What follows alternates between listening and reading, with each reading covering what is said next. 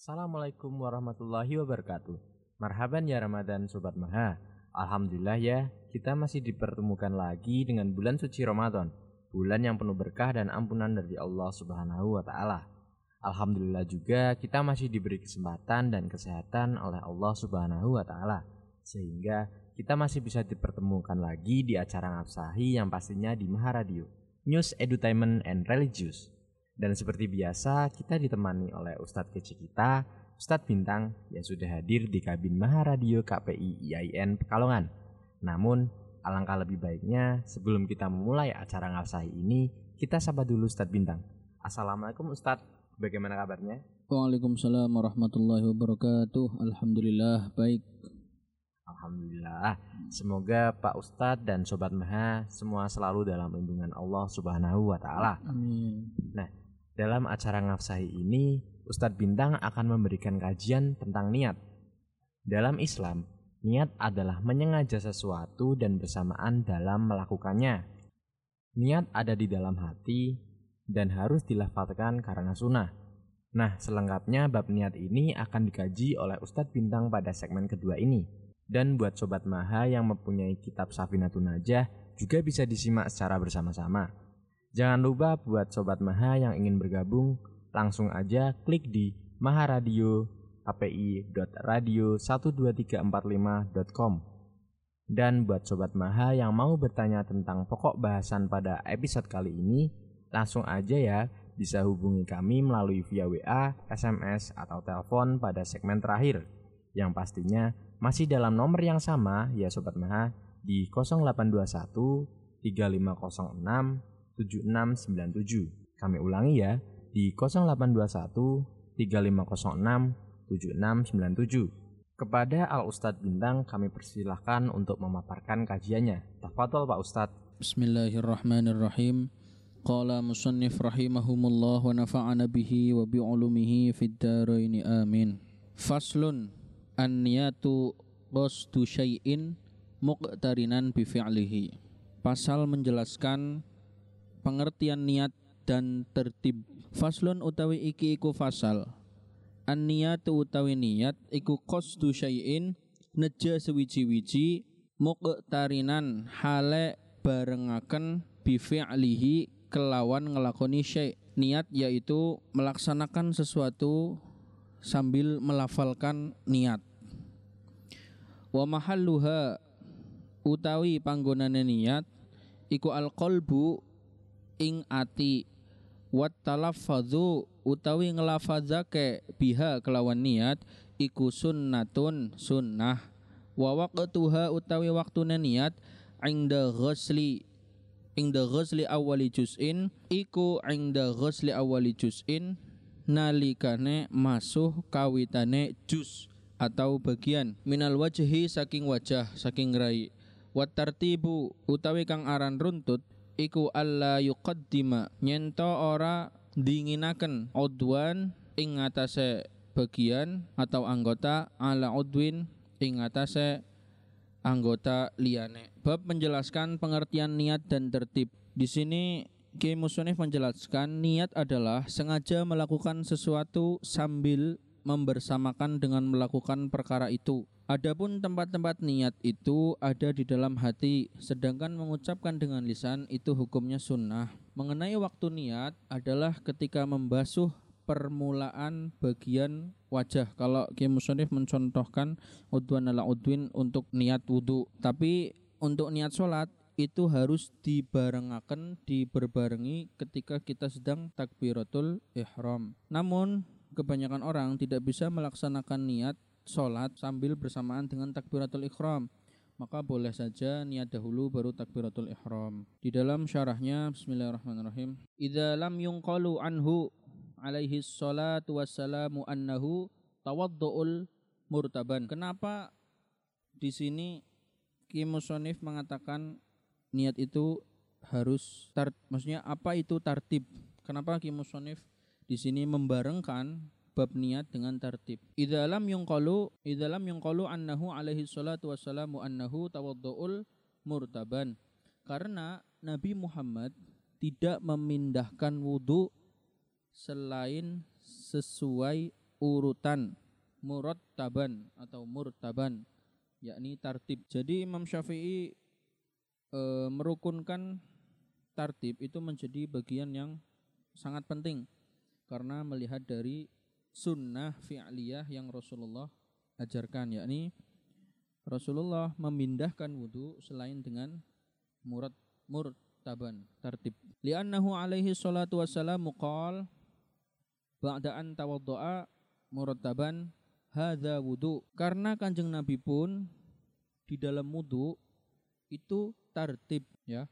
Hadzal wudhu. Inilah wudhu kata Kanjeng Nabi hadzal wudu la yuqbalullahu sholatu illa bihi ay bimislihi ay bimislihi rahu bukhari la yuqbalu ora bakal nerima sapa Allah Gusti Allah as-sholatu ing salate wong illa bihi ay bimislihi kecuali annahu tawaddu'u al murtaban kecuali melaksanakan wudhu dengan tertib. Jadi Allah tidak akan menerima sholatnya orang yang wudhunya tidak seperti ini. Lahazal wudhu tidak seperti ini. Maka la yuqbalullah ussolatu illa bihi ay bimithlihi. Itu dawuhnya kanjeng Nabi makanya Imam apa Kiai Musonif Syekh Salim bin Smir Al Hadrami itu merujuk kepada Imam Syafi'i dan Imam Syafi'i merujuk kepada hadis Bukhari. Hadis Bukhari ini menjelaskan bahwa Rasulullah mengatakan la yuqbalullah as-salatu illa bihi ay bimithlihi. Sambil Rasulullah mengajarkan wudhu yang tertib. Lalu mengatakan hadzal wudhu, inilah wudhu. Baik Pak Ustadz, terima kasih. Masya Allah. Luar biasa pemaparan kajian kitab Safinatun Najah dari beliau. Alhamdulillah saya dan Sobat Maha semua sudah banyak sekali mendapatkan ilmu dari beliau. Mudah-mudahan kita dapat mengambil pelajaran dari apa yang telah disampaikan. Monggo Pak Ustadz Bintang silahkan eh, mungkin menambahkan lagi biar lebih komplit. Bismillahirrahmanirrahim. Dalam terminologi fikih, khususnya madhab syafi'i, niat adalah menyengaja melaksanakan satu hal dengan disertai menjalankan sebuah kegiatan yang ia maksud. Jika dinisbatkan pada wudhu, niat dilakukan sejak melakukan rukun atau fi'il yang pertama kalinya, yaitu membasuh muka. Apabila dinisbatkan untuk sholat, niat berarti harus dijalankan saat mulai takbiratul ihram. Posisi niat berada di dalam hati, sedangkan hukum melafalkannya melalui lisan yang berfungsi menolong hati supaya lebih ringan dan mudah merupakan kesunahan menurut Syekh Burhanuddin Ibrahim Al-Bajuri dalam kitab Hasyiah Ibrahim Al-Bajuri. Berkaitan dengan derajat niat, sholat diklasifikasikan menjadi tiga kelompok. Pertama adalah sholat fardu seperti sholat zuhur, asar, maghrib, isya, subuh. Yang kedua sholat sunnah yang mempunyai waktu seperti sholat sunnah qobliyah, zuhur, ba'diyah, tar tarawih, duha. Dan yang ketiga sholat sunnah yang tidak mempunyai ikatan waktu khusus yakni berupa sholat sunnah mutlak atau sholat sunnah tahiyatul masjid. Nah, sholat tahiyatul masjid itu sholat yang tidak memiliki waktu khusus. Asal kalian di masjid, maka tata keramanya e, sebelum lenggah di masjid, yakni sholat tahiyatul masjid. Ini termasuk sunnah. Bagi orang yang ingin melakukan sholat fardu, setidaknya ada tiga komponen niat yang harus terpenuhi dalam hati berupa satu menyengaja menjalankan kegiatan atau kostul fi'li. Bagi orang yang menjalankan sholat dalam niat, ia harus menyertakan kalimat usolli, saya sholat, di dalam hati. Ini untuk menegaskan bahwa ia sekarang sedang menjalankan ibadah sholat, bukan yang lain. Menjelaskan spesifikasi ibadah yang ia jalankan atau at-ta'yin Ta'yin atau spesifikasi ini merupakan pembeda antara satu sholat dengan sholat yang lainnya. Misal zuhur, asar, maghrib, isya. Seperti usolli, fardul zuhri, usolli, fardul asri. Itu termasuk ta'yin namanya. Yang ketiga menjalankan fardu. Khusus untuk ibadah sholat fardu, komponen sholat yang tak bisa ditinggal adalah menjalankan bahwa musolli, orang yang menjalankan sholat benar-benar dalam rangka melaksanakan fardu. Sehingga ia menyebut kalimat fardu. Contoh fardul lillahi ta'ala. Berikutnya adalah sholat sunnah yang mempunyai waktu seperti sholat sunnah qobliyah isya, sholat duha, dan sebagainya. Komponen niat minimal yang wajib dipenuhi pada sholat ini adalah menyengaja menjalankan kegiatan seperti tadi kosdul fi'li lalu menjalankan spesifikasi ibadah yang ia jalankan atau at-ta'yin.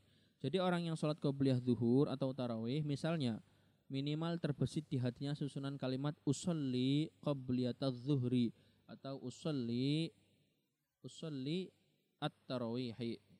Kembali perlu diketahui ini adalah batasan standar minimal Artinya, jika orang yang sholat menggerakkan hati dengan susunan yang lebih lengkap sebagaimana dalam contoh yang panjang tadi, tentu lebih baik karena hal tersebut akan mendapatkan kesunahan yang berlipat.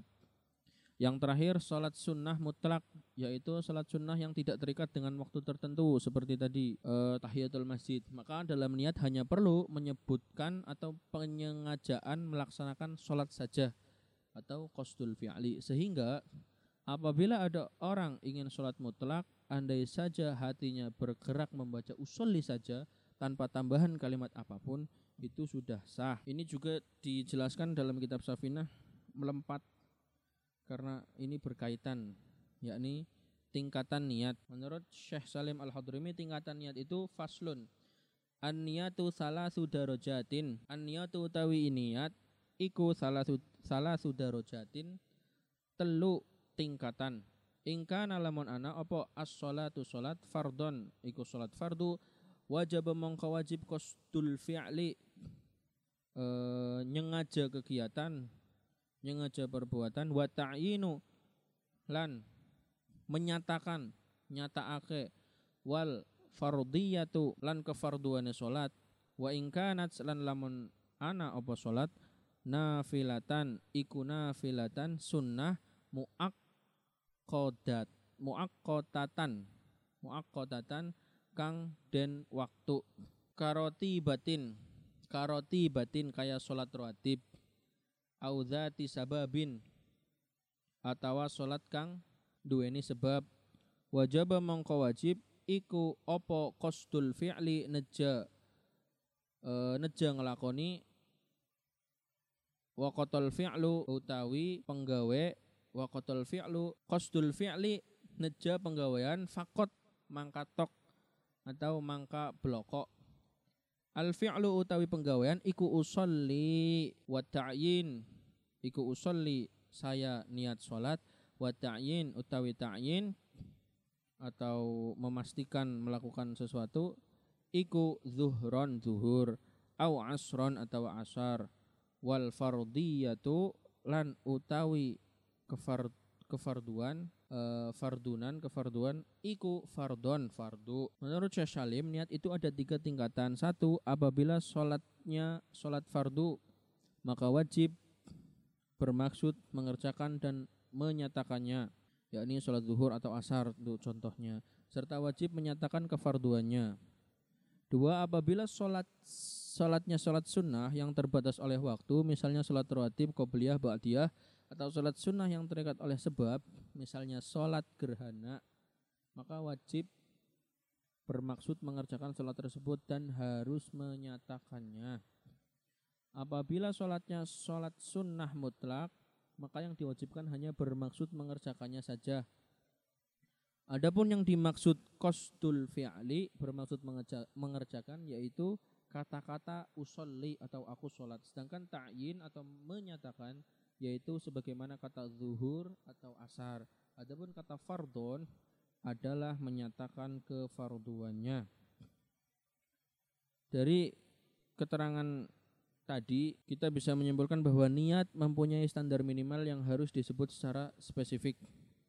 Adapun yang lazim digunakan masyarakat adalah niat dalam versi komplit dengan dilengkapi kesunahan kesunahan lainnya. Wallahu a'lam bishawab. Baik.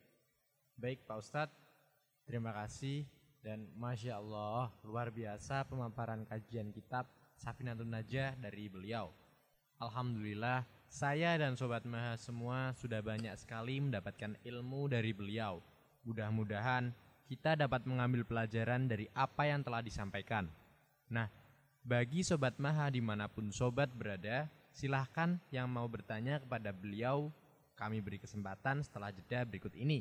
Dan jangan lupa bisa hubungi kami via WA, SMS, dan layanan telepon di nomor yang sama 0821 3506 7697. Kami ulangi ya di 0821 3506 7697. Baik, Sobat Maha pendengar setia Maha Radio di mana pun Sobat berada, kita akan kembali setelah jeda berikut ini. Sebelumnya, mari kita dengarkan terlebih dulu lagu dari Fitriana Fitnisa Sabian, Allahul Kafi. Tetap berada di kami di Maha Radio News Edutainment and Religious.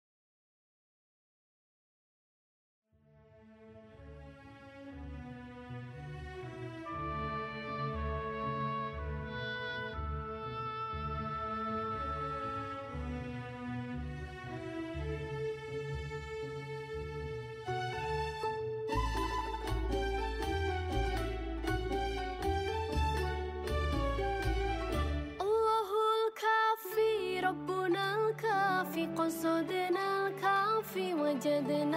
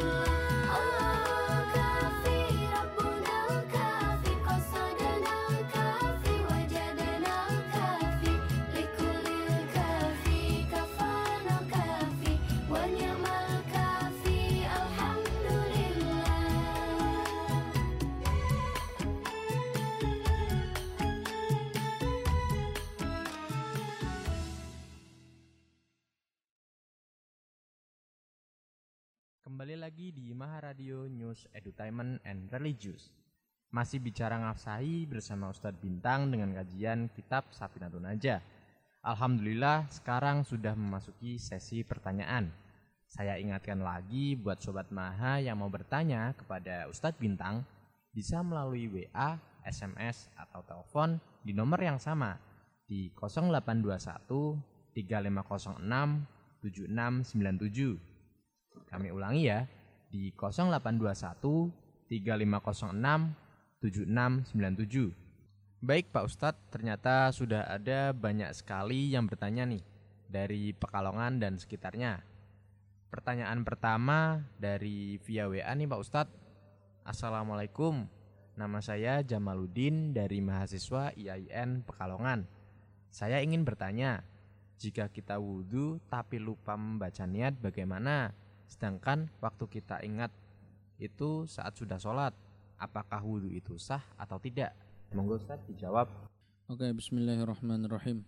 Eh, bila kita lupa melafalkan niat wudhu dan kita ingatnya itu ketika kita sudah sedang melaksanakan sholat, ngoten. Oke, bismillahirrahmanirrahim. Mas Jamaluddin, niat memiliki arti penting dalam setiap ibadah. Keabsahan sebuah ibadah sangat tergantung pada niat. Begitu pula dengan pahalanya diterima atau tidak itu juga tergantung dengan niat. Seperti sabda Rasulullah menurut hadis riwayat Bukhari Muslim innamal a'malu bin niat. Sesungguhnya setiap amal itu tergantung kepada niat. Lalu problem yang dirasakan oleh Mas Jamaluddin yakni lupa mengucapkan niat wudhu namun sudah melaksanakan sholat eh, ada pepatah Arab mengatakan inadina yusron. Sesungguhnya inadina eh, saat temena iku agama iku yusron. Gampang akan gampang. Jadi yang namanya niat itu tidak perlu ada lafat pun itu sudah sah. Karena lafat itu munculnya lafat niat itu setelah adanya syariat atau mazahibul arba'ah. Syafi'i, Maliki, Hambali, Hanafi. Bila segala sesuatu harus diucapkan seperti seperti kita kalau mau masuk Islam harus syahadat. Asyhadu an la ilaha illallah wa asyhadu anna Muhammadar Rasulullah. Itu adalah syariat. Itu semenjak munculnya syariat semenjak adanya Kanjeng Nabi. Lalu bagaimana bapak dan ibunya Kanjeng Nabi? Apakah mereka dinyatakan Islam padahal Muhammadur Rasulullah belum ada? Lah maka selama mereka mengimani Tuhan yang Maha Esa atau Allah tanpa harus mengucapkan asyhadu an la ilaha illallah wa asyhadu anna Muhammadur Rasulullah maka itu sudah niat sama seperti panjenengan kalau lupa mengucapkan wudhu niat wudhu lafal wudhu tapi panjenengan sudah niat melaksanakan sholat. Nah ketika jenengan sudah menyalakan keran itu namanya sudah niat melaksanakan wudhu namun alangkah baiknya mosok wudhu doang lupa sama niatnya. Panjenengan kan juga sedang melaksanakan kegiatannya gitu loh. Lagi berwudhu lebih baik kalau ingatnya pas masih wudhu lebih baik diulangi dan diniat apa di dilafalkan niatnya ketika membasuh wajah jadi tetap diterima sholat dan wudhunya diterima mas Allah a'lam biswab Baik, terima kasih Pak Ustadz atas jawaban dari pertanyaannya Mas Jamaludin. Lalu pertanyaan selanjutnya dari teman saya nih Pak Ustadz yang juga sekaligus Sobat Maha. Pertanyaannya, wanita yang ingin mandi wajib setelah haid diwajibkan membaca niat. Tetapi membaca niat dengan menggunakan bahasa Indonesia. Apakah sah atau tidak? Terima kasih. Oke, Bismillahirrahmanirrahim. Ini agak menyambung juga jawabannya dengan pertanyaan pertama yakni eh, tentang niat. Apalagi mbaknya sudah melafalkan niat meskipun dengan bahasa Indonesia maka tetap sah. In- Ini pun menurut Kiai Haji Muhammad Arifin pakar studi Al-Qur'an. Niat boleh dalam bahasa Indonesia, boleh juga tidak dilafalkan tetapi ditekadkan di dalam hati. Jadi yang terpenting di dalam niat hati hati kita benar-benar ingin melakukannya dan sedang melakukannya. Jadi tidak harus apabila mi- misal kita kurang tahu Arabnya, kurang tahu niat yang betul seperti apa lafalnya, maka nggak apa-apa pakai bahasa Indonesia dihukumi sah. Allah alam bisawab. Wah, ternyata kalau kita niat pakai bahasa Indonesia boleh juga berarti ya Pak Ustadz. Nggih, boleh. Hmm, hmm. Ya, tapi alangkah baiknya barangkali berkesempatan misal kita lagi nganggur ya diapalin niatnya. Pakai boleh pakai bahasa Indonesia, terus juga lebih baik pakai Nggih. bahasa Arab. Baik Pak Ustadz, terima kasih atas jawabannya dan pemaparan materi-materi dan hal itu eh, semoga bisa membuat kita dan juga sobat Maha bermanfaat dan menambah pengetahuan buat kita kita semua. Dan yang terakhir, silahkan Pak Ustadz bisa menyampaikan kesimpulan disambung dengan doa keberkahan. Oke, bismillahirrahmanirrahim. Alhamdulillahirabbil alamin wa bihi nasta'in ala umrid dunya waddin. Amma ba'd. Ya di penghujung acara kesimpulan dari niat dan tertib adalah apa itu niat? Niat kalau kalau menurut syariat yakni melafalkan atau membaca atau melafalkan di dalam hati pekerjaan yang sedang atau akan kita lakukan. Namun niat sebelum ada syariat, niat adalah keteguhan hati, keyakinan hati. Misal kita niat menuhankan Allah dulu kayak bapaknya Nabi Muhammad itu kan nggak nggak syahadat, namun beliau meneguhkan hati beriman kepada Tuhan yang Maha Esa atau Allah. Dan untuk tertib, menurut Imam Syafi'i tertib itu sangat-sangat harus apalagi dalam wudhu apalagi dalam sholat karena mencontoh juga juga di sholat kalau wudhu kalau sholat misal kita habis takbiratul ihram langsung sujud itu kan tidak sah, maka harus tertib. Setelah takbiratul ihram baca Al-Fatihah, sunnahnya baca surat pendek, lalu ruku sesuai dengan runtutannya. Ya di akhir eh, di akhir acara ini saya ingin mempersembahkan silsilah Kanjeng Nabi Muhammad Shallallahu alaihi wasallam sampai ke Nabi Adam. Semoga bisa menjadi jariah dan semoga ada yang suka lalu menghafalkan ya. Bismillahirrahmanirrahim. Muhammad sallallahu alaihi wasallam bin Abdullah bin Abdul Muttalib bin Hashim bin Abdul Manaf bin Kusai bin Kilab bin Murrah bin Ka'ab bin Lu'ay bin Ghalib bin Fihir bin Malik bin Nadur bin Kinanah bin Khuzaimah bin Mudrikah bin Ilyas bin Mudar bin Nizar bin Ma'ad bin Adnan bin Ad bin Udad bin Hamaisa bin Salaman bin Banat bin Hamal bin Kildra bin Ismail bin Ibrahim bin Tarokh bin Nahur bin Syaruh bin Arhu bin Falih bin Arfakhshad bin Sam bin Nuh bin Lamak bin Matushalih bin Akhnuh bin Idris bin Ilyarid bin Mihlayil bin Qinan bin Anush bin Syes bin Adam alaihissalam. Semoga bermanfaat. Mohon maaf karena banyak kekurangan. Mohon doa dan solawatnya. Syukron wa tumtum fil khairi wal barakati wan najah. Wallahul muwaffiq ila aqwamit thoriq. Wassalamualaikum warahmatullahi wabarakatuh. Waalaikumsalam warahmatullahi wabarakatuh. اللهم صل وسلم وبارك على سيدنا محمد وعلى آل سيدنا محمد. يا نور السماوات والأرض ويا قيوم السماوات والأرض ويا صمد السماوات والأرض ويا زين السماوات والأرض ويا جمال السماوات والأرض ويا ذا الجلال والإكرام. يا غوث المستغيثين من دار عقبة العابدين ومنفس الكرب عند المكروبين ومفرح الهم عند المغمومين. وصريخ المستصرخين ومجيب سؤال العابدين. الحمد لله رب العالمين.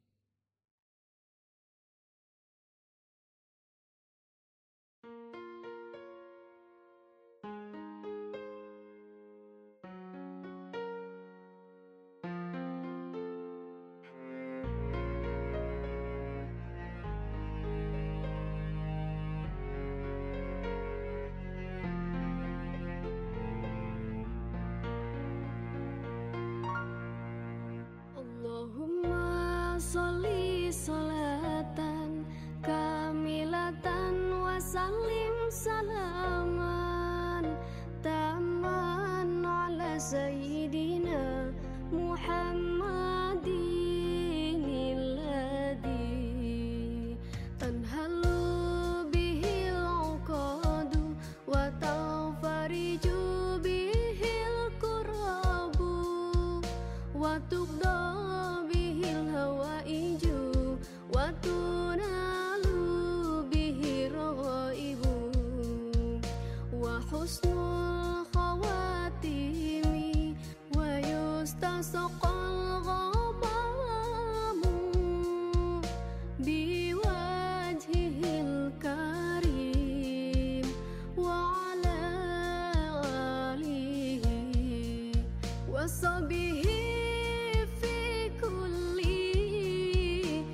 healthy.